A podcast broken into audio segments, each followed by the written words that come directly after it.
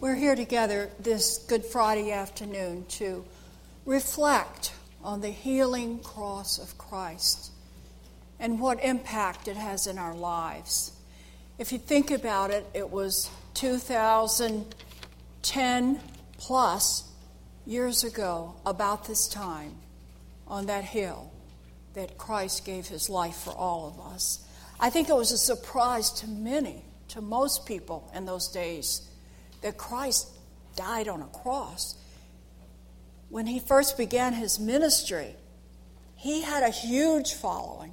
People were following him. They loved him. He was feeding them, healing them, casting out demons, raising the dead, performing all kinds of miracles that pleased them very much.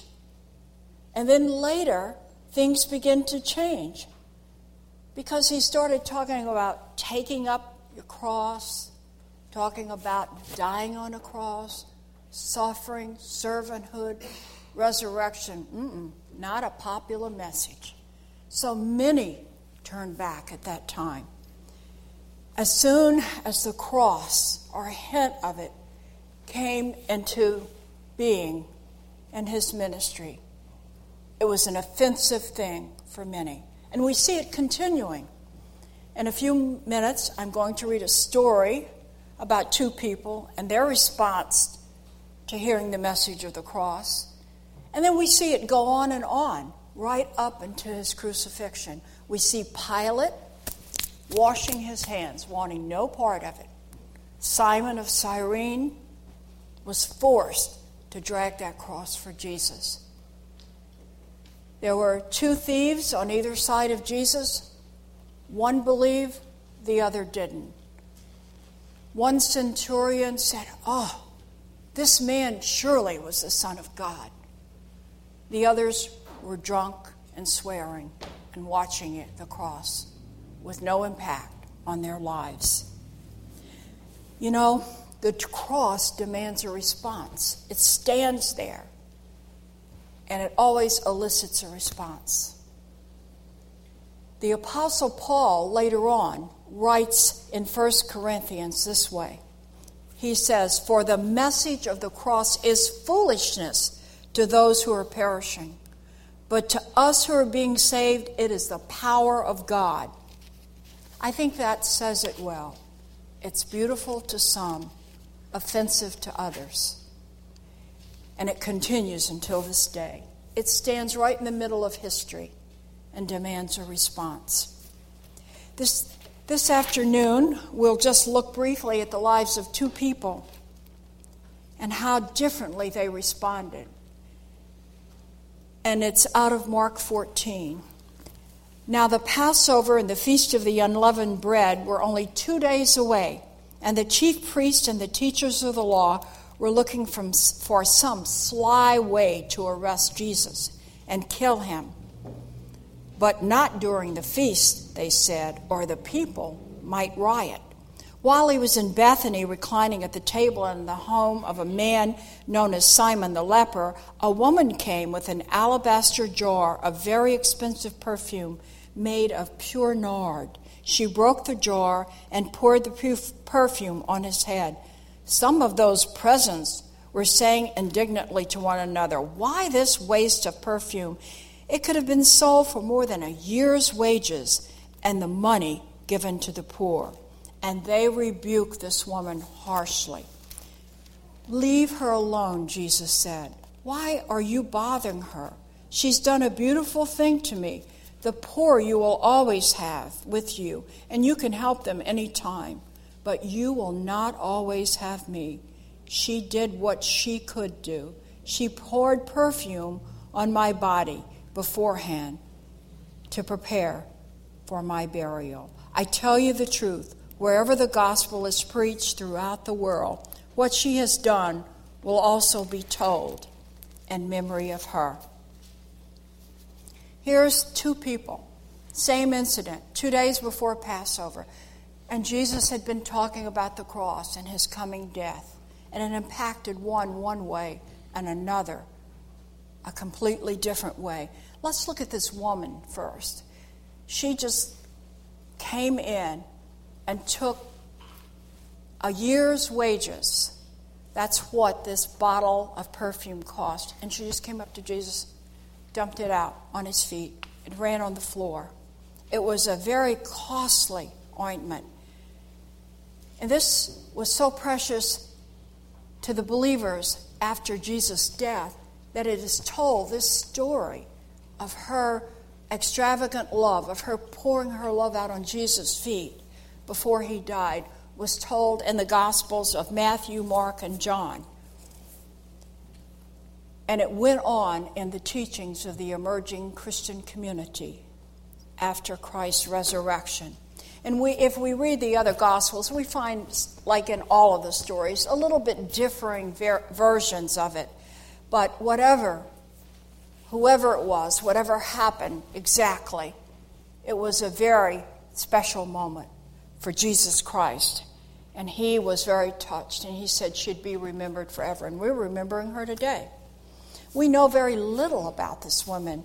It would be nice to know what happened to her. Who was she? We could guess that she might have been a discreet follower of Jesus. We wonder if she was rich or poor.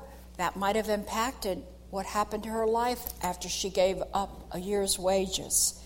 She had this jar of highly prized ointment that was grown and harvested in the Himalayas. How did she get that? We don't know. We can speculate. But what we do know from this story is she adored and loved Jesus. She recognized who he was and that he was facing the cross. She didn't understand it all, maybe, but she was grateful and she loved him for who he was. And so she took all she had and gave it to him.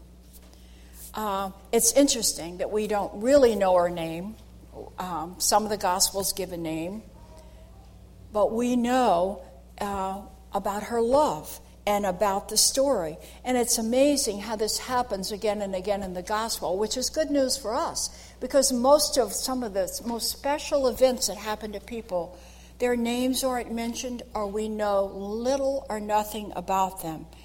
But we know that their act of love still lives on. And that's good news for us, because long after we're gone, the love that we gave to the Lord and to his people will be remembered. And isn't that all that matters? And so this woman, whoever she was, had a humble spirit, a grateful heart. And she heard about his suffering, and she gave her all. And it's interesting, right in the same room, in the same passage, was another man. And we know more about him, about his life. His name was Judas. And he was sitting there. And it's interesting to note his response to this event and what it set off in him. Who was Judas? Well, there's been a lot of scholarly work done on him, biblically and historically. And scholars surmise that Judas may have been the only Judean among the 12 disciples. And the Judeans were the elite. And he certainly could have felt much smarter, better than the Galileans, because Judeans considered Galileans to be country bumpkins and not very bright. And then later, Jesus gave him charge of the money box. So he could have been a little elite, a little arrogant right from the beginning. We know that he was a zealot. And it was an attribute that was held only by one other disciple, Simon the Zealot. We know that Judas was probably a zealot by his surname, Iscariot. And that means dagger men. And that's what the zealots were known as. They were known as dagger men because they carried on their person all the time a knife, and because they were prepared to assassinate any traitors or capitulators that they could, hoping that they could force the powers to be out and that the Messiah would show up and establish his kingdom. And that was Judas' dream, along with all the zealots. And initially, when Christ started preaching, the zealots were quite excited because he seemed to fit the bill. His public teachings, he talks about the kingdom of God and Israel's role in it, and he does miracles, he does healings, he casts out demons, he does all of the messianic prophecies right there in front of them. So all the zealots were thinking, whoo, here's the Messiah. They had had other people they thought were the Messiah, and they had ended up dead. But when Jesus came, I think their dreams were fulfilled. And also, Jesus was a righteous Jew, we know that, a descendant of David, and who could lead them. They had seen his power to victory over the Romans, and they could and help usher in God's kingdom here on earth. Yet at some point, when Judas was following Jesus around, he was one of the inner circle. He heard the message of Jesus begin to change. He started hearing Jesus talk about dying, servanthood, dying to self, serving others, loving others, humbling yourself. And he even heard him talk about dying by crucifixion. And he didn't like this. This was not the Messiah that he wanted. He did not want to serve. He wanted to rule. He wanted Jesus to do the will of Judas. Judas did not want to do the will of Jesus. So what happens? His heart begins to harden a little bit. And I don't know if he realized it or not, but it started to harden. We can see because of his actions, he started to find fault with Jesus. He started to criticize him. He began to steal money from the treasury that he was in charge of. We don't know if he was stealing it so he could have a better life, most likely to help his cause for the zealots. And when Jesus went triumphantly into Jerusalem, Judas saw that. That was another messianic sign. But Jesus didn't overthrow. He started to talk more about his crucifixion, death, and resurrection. And Judas simply, that message and that lifestyle was not acceptable to him. It did not fit his life's dreams and hopes. Jesus had a plan apart from what Judas had, and Judas' heart became hard. And so at this scene, right before Jesus went into the Passover, they were together, this woman with this great love, and Judas with his hardening heart. And when Judas saw the fervor and the love of this woman for Jesus, when Jesus had been talking about dying, Judas got mad, because it was so polar opposite to his heart. He was already angry at Jesus about this, so he criticized this woman. Oh, look at this waste. And Jesus rebuked him and pointed to this woman. She gave me all she had. She prepared me to die for my burial. Well, Judas' heart really became hard at that moment. So he got up and he went in right after this incident. And he contacted the chief priest and made the deal to betray Jesus. He took some money from them and he said, I'll let you know where he is with his disciples and you can go arrest him. And then the next sequence was Maundy Thursday, what we celebrated last night. Jesus was with his disciples, giving them the message of love, washing their feet, preparing them for his departure. And Jesus, because he was love, he looked at Judas and he washed his feet. And then he took the bread and he dipped it in the cup. And the first person he gave it to was Judas. And in that culture, it was, you are the guest of honor. He was still reaching out, loving Judas. Well, Judas' heart was so hard, and he had already knew the plan he wanted to do Jesus in, or to force him to do some other action rather than die on a cross. Well, it said Satan entered his heart.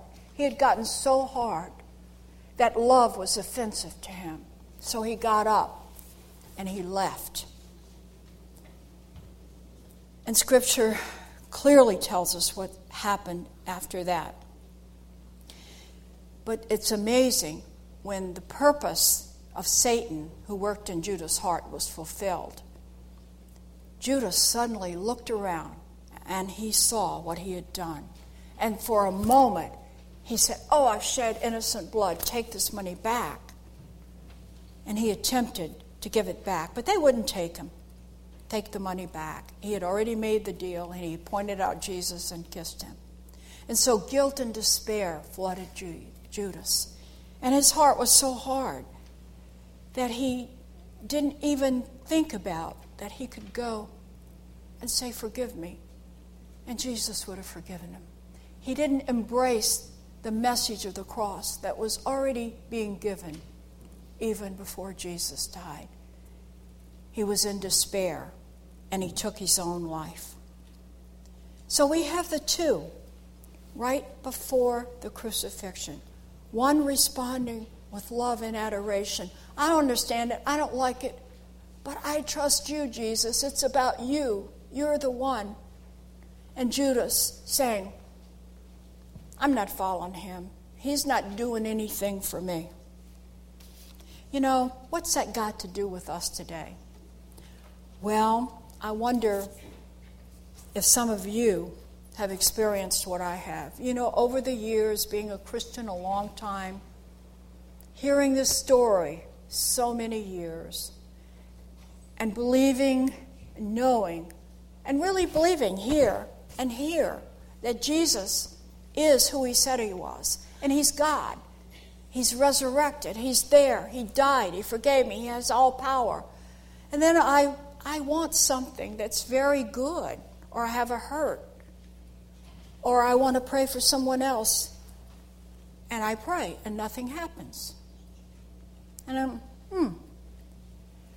And without realizing it, my heart can turn a little cool. Well, he may love you, but he certainly isn't answering my prayers. I don't understand, God, why I have to go through this. If I were God, I wouldn't do that. I would answer the prayer of my children, the cries of my children, especially when they were in distress.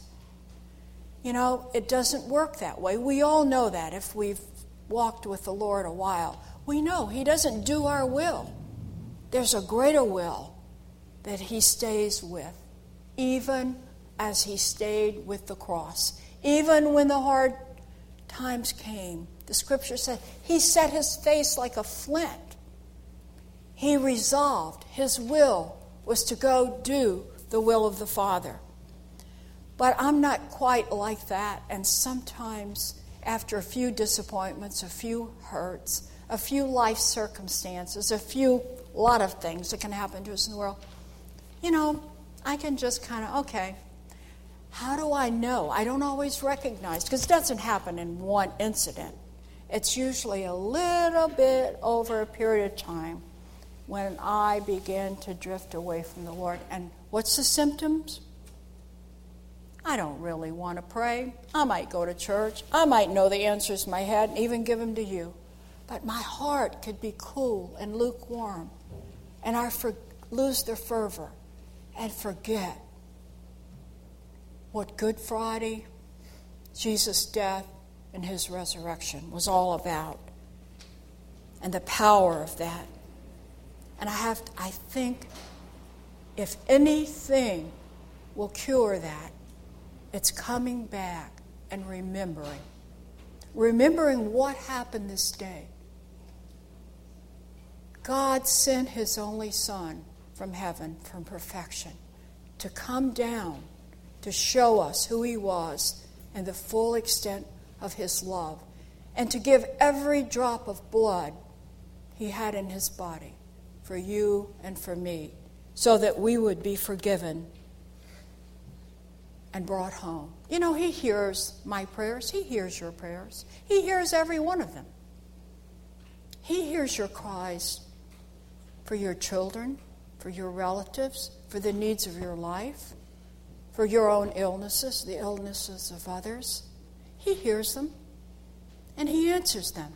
He begins the minute he hears to come and to begin to work, to fulfill what you need and what's best for you and best for the kingdom and best for the world. Because he's got the big plan. We got the little plan. And it usually involves my plan. And if I'm not careful, my heart can cool. Whoever saw anything good that Good Friday? Whoever saw the power of the cross? They only saw the suffering. But God has a big picture, and He can see it. And as we read from Tom Wright's, as Rob read from Tom Wright's writings, it's about the world. It's about He's going to accomplish what He said He was going to. And we're part of it if we're in His kingdom. And He's not answering prayers that would get us off track in the way we pray them, or get somebody else off track, or do something that doesn't serve the big picture, that the whole world is going to be saved, and someday He's coming back, and it'll all be okay. So when you're feeling kind of hard around the heart, or unbelief, or doubt, remember what He did. On that cross, did you hear the reading? He took our sorrows. He took our suffering. He took our sins on Himself. That Good Friday. It certainly wasn't a Good Friday for Him, but it was a Good Friday for us. And although Paul was in prison, he still proclaimed the resurrection. Wow, didn't look like God was too powerful there. But think of what he accomplished from prison. It might not have happened any other way. What He's about in your life and mine and in the world, He's about doing. And we don't always see it. And we have to guard our hearts to keep our fervor and our faith directed at Him, not our will. And when we look at the writings of Apostle Paul, I think he says it. I love this verse. For a long time it confused me, but I love it now. He's talking, because it's in context. In Romans 8, he's talking about the love of God. What could ever separate you from the love of God? Nothing. He names all these things, anything you can possibly name. Nothing can, he's saying. And then he says this, God did not spare His own Son, but gave Him up on the cross for us. How will God not also, along with His Son, graciously give us all things? He hears your request. He cares about you. He's doing the best. But He's saying, remember, He gave His Son, who gave His life. Don't doubt His love for you, or that He's got the very best interest for you, the kingdom, and the whole world. We're together doing this. That's why we're here together today. We need to encourage each other in that until He comes again. And so today, tonight, tomorrow, meditate on that. It's a familiar story. Don't let it pale. There's still power in that cross. If that doesn't heal a hardened heart, what else on earth could heal it? Than knowing God gave His Son for you. Take time and think about that. Then we can really join in this unnamed woman's fervor. We can understand. She got it. Judas didn't. She got it. She didn't understand it, but she got it. And she poured out all she had to Jesus. And that's all we can do. We can just pour out our hearts and our lives to Him and continue to trust Him. He is trustworthy. He does all things well. Let's pray.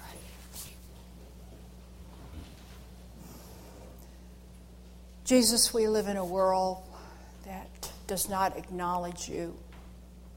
We're influenced by things and people and sin and brokenness and our own desires and our sin and sins of others and longing, lots of things. But when we stop and remember who created us, who breathed the breath of life into us, who gave his life for us, and who has a plan for eternity for us. We stop and we kneel at that foot of the cross and we say thank you. We say thank you. And we pour our hearts out to you. Thank you, Jesus. You did for us what we could not do for ourselves. You brought us home. Thank you. Amen.